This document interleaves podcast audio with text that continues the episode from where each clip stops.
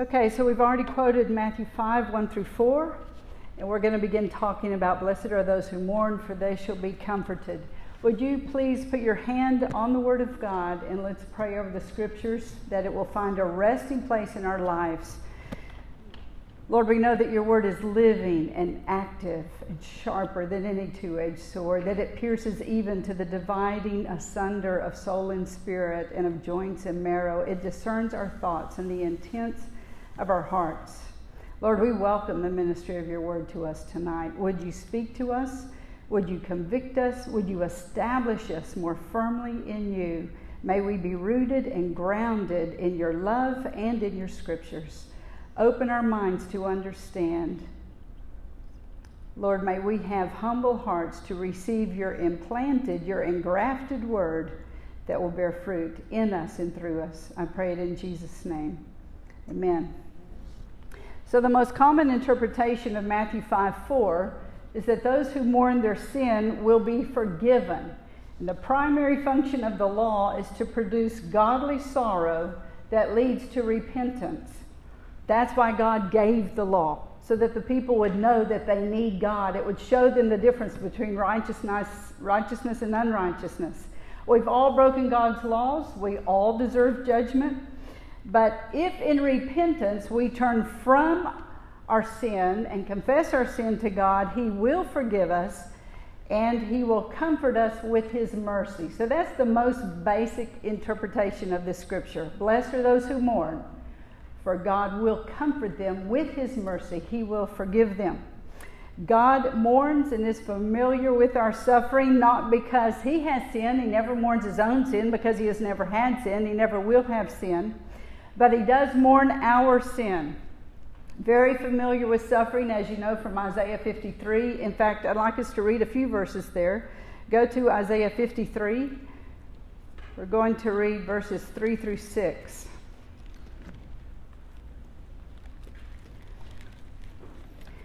This is a messianic chapter speaking of the Messiah to come, and as you know, Jesus fulfilled this about 600 years later when he came as the Son of God and as the Messiah.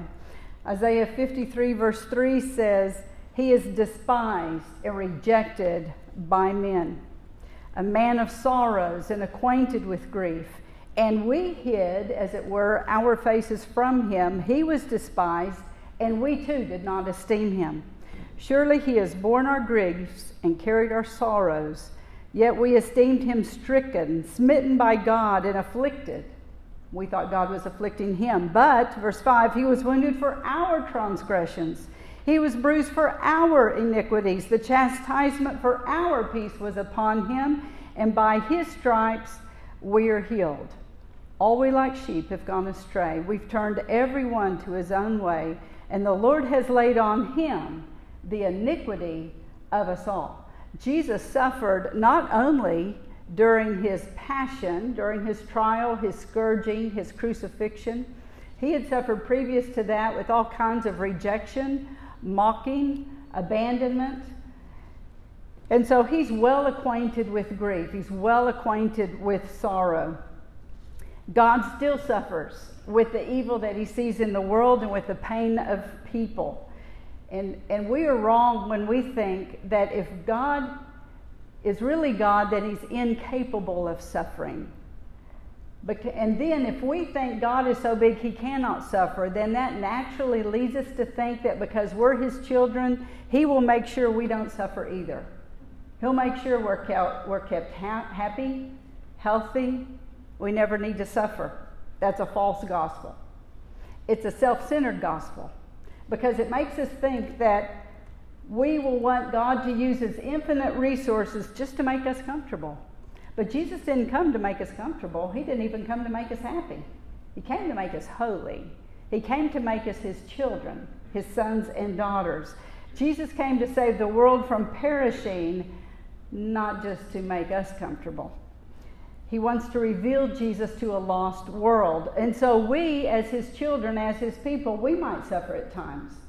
And it might be part of His working in our lives. It might be because He wants to use our sufferings to actually share His gospel and His love to others. Many years ago, I had a chronic intense back situation.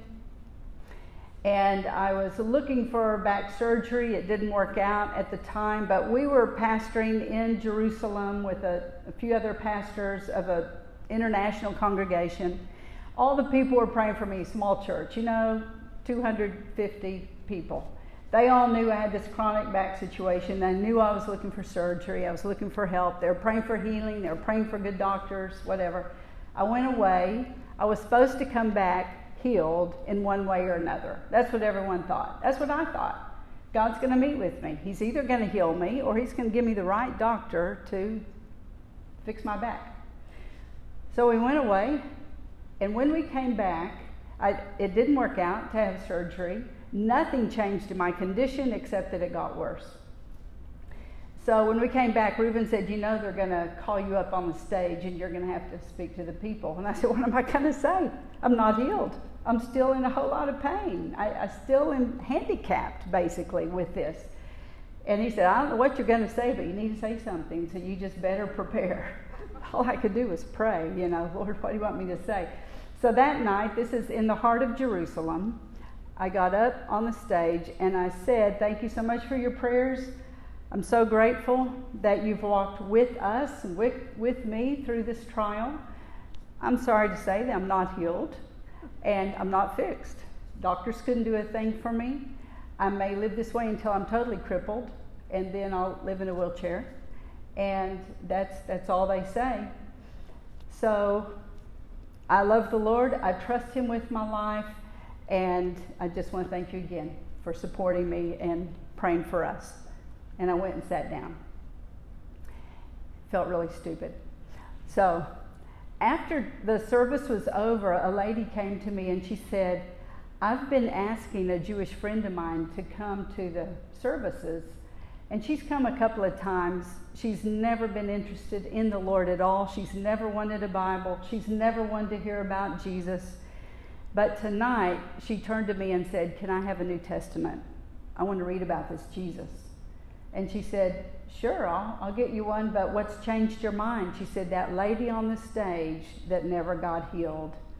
She said, All of us Jewish people have been suffering for centuries. We don't serve a God that's always victorious and rescues us from our pain. We walk through the pain. And because she's walking through her pain with faith, I want to have faith like that, and I want to know her Messiah. So sometimes God can use our pain for his purposes. And if our heart is really to see him glorified and to see people come into the kingdom of God, we will be willing to walk through pain so that that is the result of it. The early believers are an example of suffering for the sake of people seeing Jesus in them. They suffered torture rather than renounce the Lord, not only for Jesus' sake, but also for the sake of those who would see Jesus in them if they endured. And if they did not endure, they would see that he was not sufficient for them. So their suffering was a testimony to people. We need to be willing to undergo whatever it takes to show God's love to others. Jesus suffered crucifixion. Paul was flogged, spent many years in prison. John was exiled. You know, that's the Apostle John. He lived to be the oldest disciple, and I don't know if you're all familiar with him, but they so wanted to silence John that they tried to boil him in oil, and he would not die. In the kettle of oil, he was still preaching the gospel to them anyone that was close enough to hear. Then they tried to poison him and made him drink poison. He didn't die. Just like it says in Mark 16, you'll drink poison and it won't affect you. Nothing happened to him. He never got sick. So then they exiled him to the Isle of Patmos. And it was while he was there that he got the revelation of Jesus and wrote the last book in the Bible, the revelation of Jesus Christ. Man, aren't you glad he didn't die in the other times? We wouldn't have that book well, I guess the Lord would have revealed it to someone else. But he lived to be an old man into his 80s, and he died a nice death in the city of Ephesus, and he took care of Jesus' mother up until the time she died, just like Jesus asked him to do at the cross. Remember the cross while he's dying, and he said, John, behold your mother. and mother, behold your son. And he linked them together. God always puts people with people. I'm so glad he's put all of us together. And if anyone could adjust this air conditioner, I'll give you a dollar. It is cold. Can anyone do anything about this? Carl, I'll owe you a dollar, man.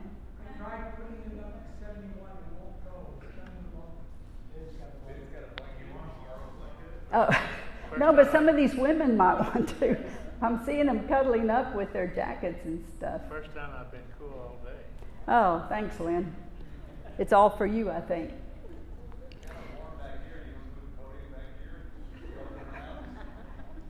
Okay.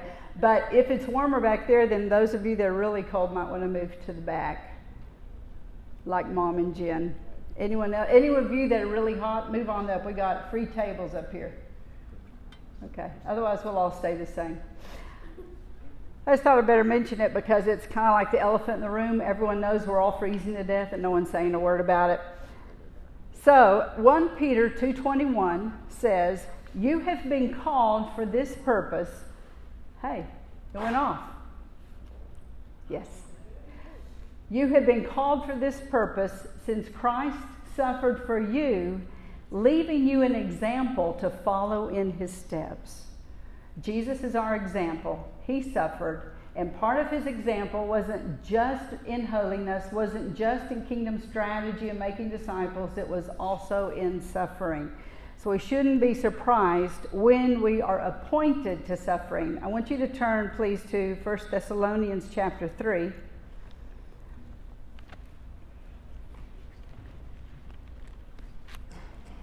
First Thessalonians 3. Paul the Apostle wrote this book.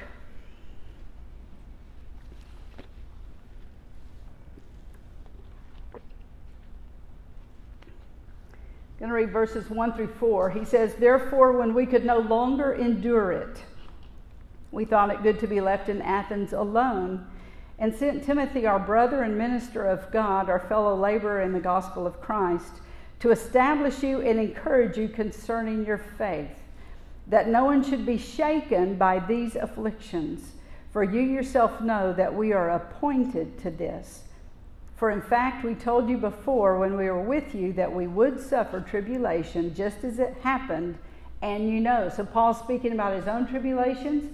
He's also probably referring to some of their tribulations. So, he said in verse 3 you know we're appointed to this. It shouldn't surprise us that tribulation and suffering and trials is a part of our kingdom life. Don't fear tribulation. Don't fear suffering. Don't shrink back from it. Unbelievers on earth suffer as well. It's not just believers that suffer. The unbelievers also suffer, and they don't have a line to heaven. They don't have a Messiah. They don't have the Comforter, Holy Spirit. They don't have a helper. They don't have the Holy Spirit living within them and upon them, empowering them and sustaining them as they walk through trials. You know, when I was much younger and I went through a really rough trial, and I thought, for a very brief time, I thought, I don't know that I'm going to witness to too many people because it really is hard to be a believer. And then I later, not too much later, I thought, but I've got Jesus walking with me through this. I've got the comfort of the Holy Spirit. I've got the love of God the Father. I've got the grace of Jesus. The unbelievers don't have that. And they all have trials too. That's why the suicide rate has gone up so high. There is no redeeming purpose in their pain, but there is redeeming purpose in the things that we walk through. Let's go to Revelation chapter 2. Remember, Reuben said last week that each beatitude matches with the churches in Revelation 2 and 3. So now that we're looking at the second beatitude, those who mourn, part of mourning is suffering, it's trials. It's not just mourning our sin, it's mourning in general. So that's why I'm talking about this portion of mourning and suffering. Revelation 2, the church in Smyrna, it starts in verse 8. The to the angel of the church in Smyrna, write These things says the first and the last, who was dead and came to life. I know your works, tribulation and poverty, but you are rich. And I know the blasphemy of those who say they are Jews and are not, but are a, a synagogue of Satan. Do not fear any of those things which you are about to suffer. Man, that'd be good to underline in your Bibles because the cancel culture is coming after the believers, already hitting some of them. Do not fear any of those things which you are about to suffer. Indeed, the devil is about to throw some of you into prison that you may be tested, and you will have tribulation ten days. But be faithful unto death, and I will give you the crown of life. That's a wonderful promise. Be faithful unto death, and I, Jesus Himself, will give you the crown of life. He who has an ear, let him hear what the Spirit says to the churches. He who overcomes shall not be hurt by the second death. So, what's it mean when he says you will have tribulation 10 days? The commentators I read said that it's a limited short period of time, not necessarily 10 exact days, but it's a limited period of time. That's always encouraging to hear.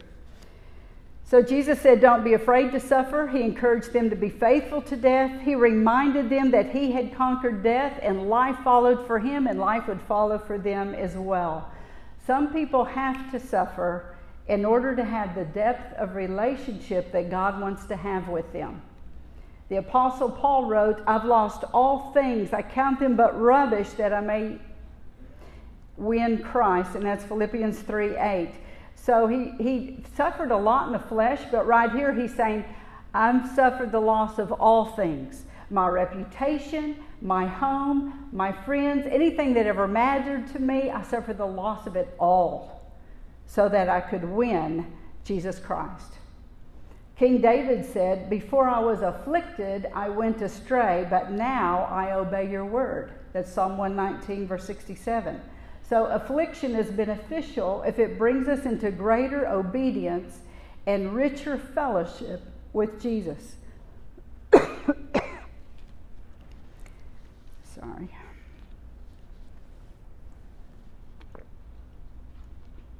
Anytime we experience loss, suffering, or have broken hearts, we are candidates for God's comfort and for greater intimacy with Jesus.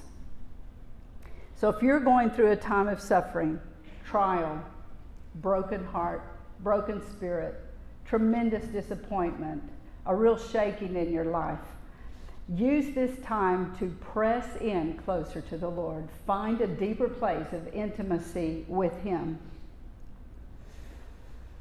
The late Richard Wurmbrand spent years in a communist prison in Romania he said the intimacy with Jesus was so rich inside the prison that he felt sorry for those on the outside.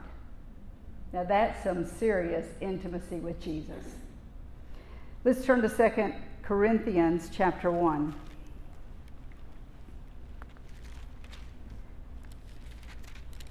Second Corinthians 1. So, blessed are those who mourn as they're going through suffering, as they're going through sorrow, as they're grieving, because they will be comforted.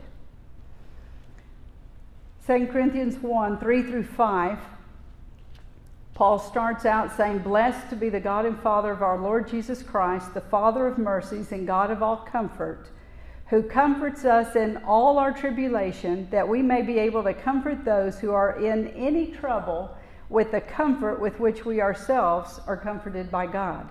For as the sufferings of Christ abound in us, so our consolation also abounds through Christ.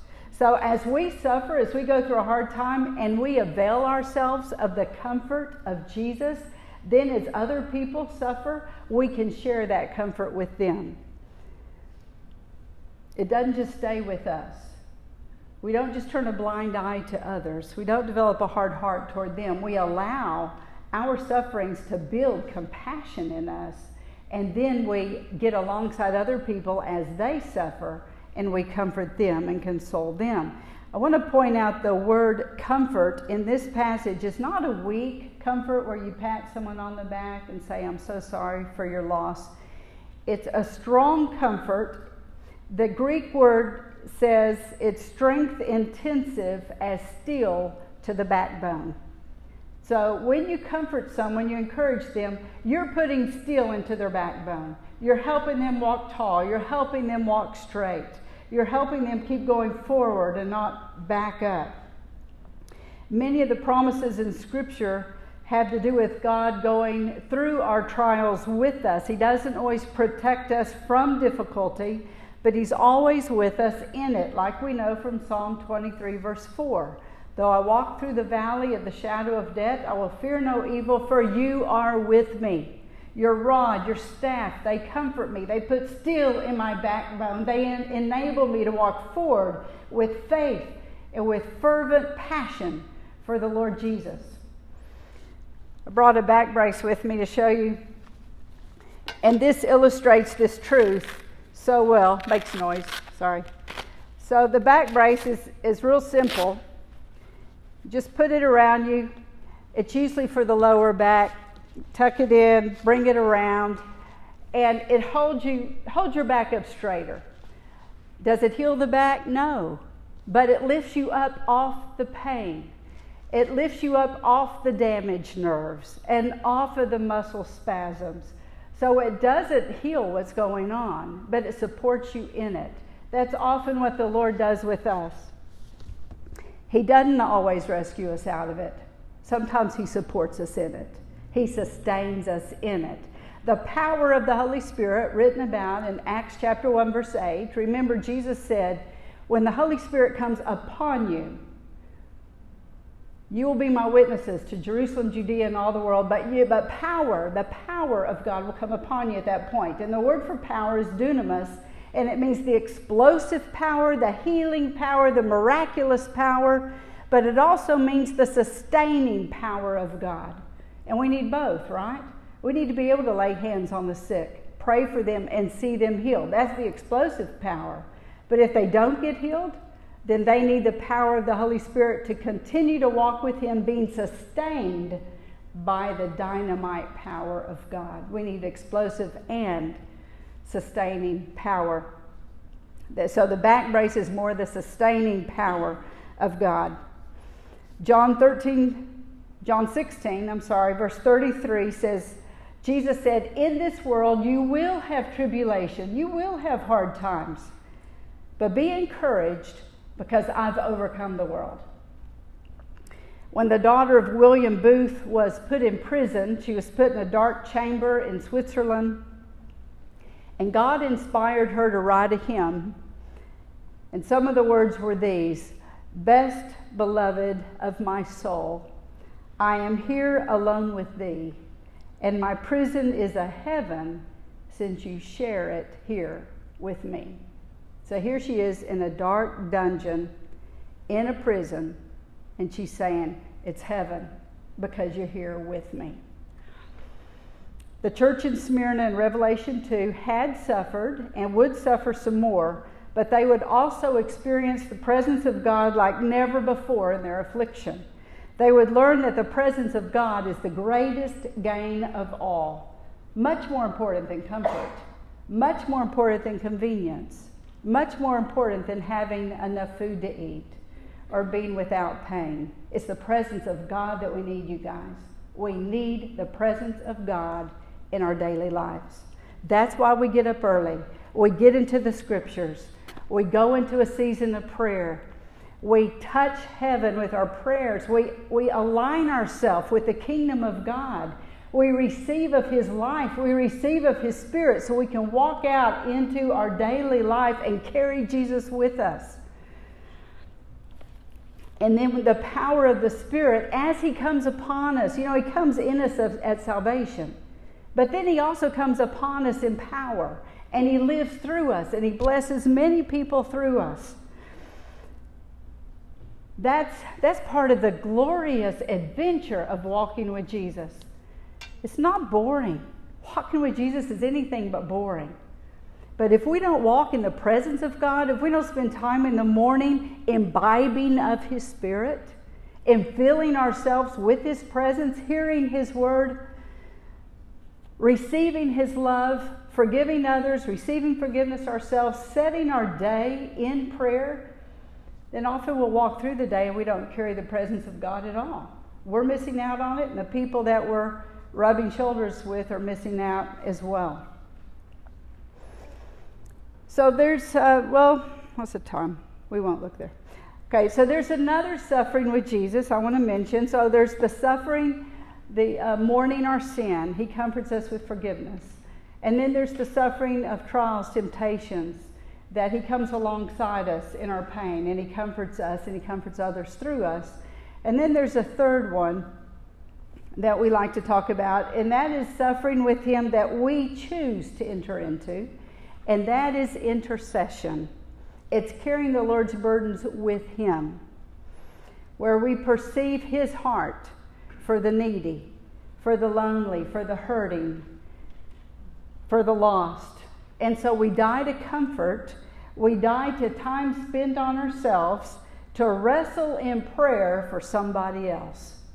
And often that can be that can be painful. I've seen people weep and wail in prayer on behalf of other people, and it is painful. I saw a man one time on the floor groaning. He couldn't speak in English or in tongues. He was groaning with the prayer burden that he carried, and, and I actually thought he might be having a heart attack. It was that like traumatic. And there are times that a prayer burden comes on us, or we even invite it. Lord, what's on your heart today? What can I pray for that you are burdened about? Are you burdened about what's happening in, in Ukraine and Russia? Are you burdened about what's happening on the border? Are you burdened about the sex trafficking that's going on? What about the women that have had abortions and now they have so much regret? What about the women now that are pregnant and don't know what to do because they can't have an abortion in some states? Lord, how do you feel about all that? And you lay yourself before the Lord and say, Lord, pray through me. Let me pray your prayers. Let me co labor with you. Because if we don't pray what's on his heart, then he suffers alone. He's the only one carrying his burdens. And we're called by his name. We are his sons and daughters. We are the very people who should carry his burdens with him. And so we need to avail ourselves to Him, not spend all of our time on our devices or doing all kinds of other things that really don't last for eternity. We need to do the things that last for eternity. We have so little time. And so we avail ourselves, maybe kneel by your bed and say, Lord, here I am. What do you want me to pray about today? What's on your heart? What is breaking your heart? You know, there's the prayer and also the song that says, Break my heart with what breaks yours. We sing that with dry eyes. We don't even let our hearts be broken with what breaks His. We need to mature more into this. I believe He wants us to. I believe this, there's a place in God for each one of us that we haven't yet gotten to. And I don't know about you, but I don't want to miss it. I don't want to miss it. There's a preciousness in His presence, but there's also a depth of passion, of filling His heart knowing what He is saying and doing by His Spirit and agreeing with Him in prayer. Let's don't just be normal people that walk the streets of Waco. Let's be kings and queens and sons and daughters of the living God that walk with that royal priesthood. We hear from Him, we voice it back to Him, we hear His voice for others, and we voice it to them. We need to let ourselves feel the agony of the world around us.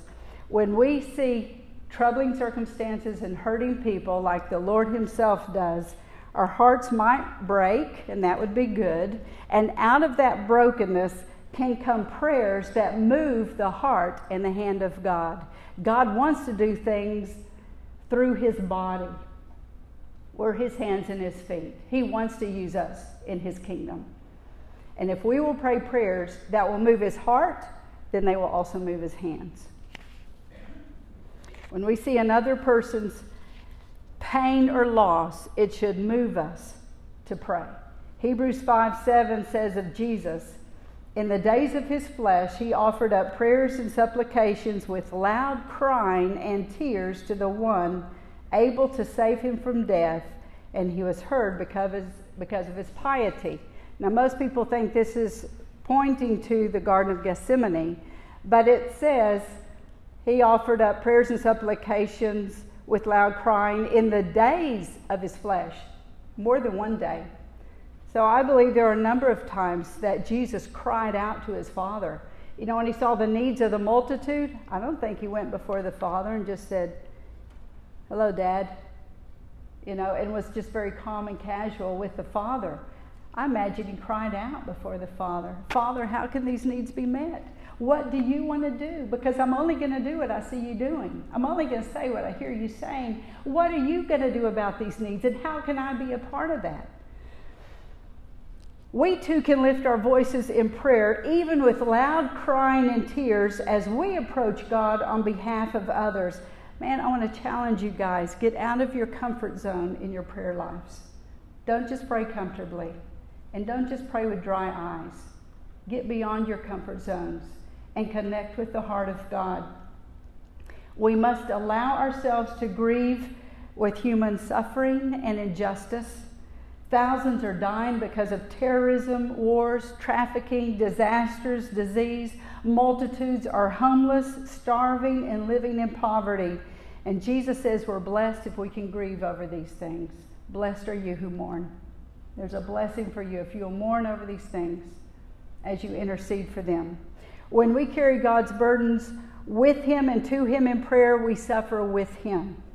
We receive His comfort as He lifts the burdens and as He answers the prayers. We may not all be called to suffer for Jesus, but we all have the obligation to suffer with Him. And we do that best through intercessory prayer.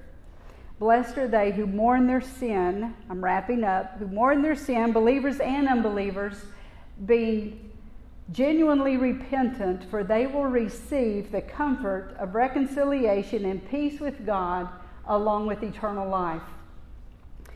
Blessed are they that mourn, suffering voluntarily or involuntarily, for God comforts them. He understands their suffering because He suffered Himself. He enters into their sufferings with them. He enlarges their prisons by sharing them with, with sharing them. Those who suffer are are comforted and even able to rejoice in their afflictions because of his precious presence. And blessed are they who mourn, carrying a burden of prayer for others and interceding until God answers. Their suffering and intercession will result in the comfort of God's presence and in the comfort and provision for the ones for whom they pray. Friends, let's go higher and deeper with Jesus. Let's make sure there's no sin that separates us from Him. That's the first step. No sin between us and Him. No unforgiveness, no bitterness, no carrying a grudge, no resentment. Nothing between my soul and my Savior, as the song says. So, first, we make sure we are comforted in the area of forgiveness. We have fully confessed our sins to Him and He's forgiven us of all of our sins. That's our first level of comfort. But this, let's also not be shallow Christians that resist hardship and suffering, that feel angry with God for what He allows, that question His goodness, that resist Him, that pull away during hard times. Let's rather use the hard times to press us in closer to Him because He is good. Let's use our sufferings as leverage to a more intimate, precious intercessory relationship with Him. You know, it says in Philippians 3:10, Paul said, "My one determined purpose is that I may know Him, and the power of His resurrection, and the fellowship of His sufferings, being made conformed to His death." And there are a lot of believers that start, stop with the first one. I want to know Him. I want to know Him. And it's wonderful to know Him, and we do want to know Him. And then some go to the next phase. I want to know the power of His resurrection. That's the power of the Holy Spirit. It's the Holy Spirit that raised Him from the dead.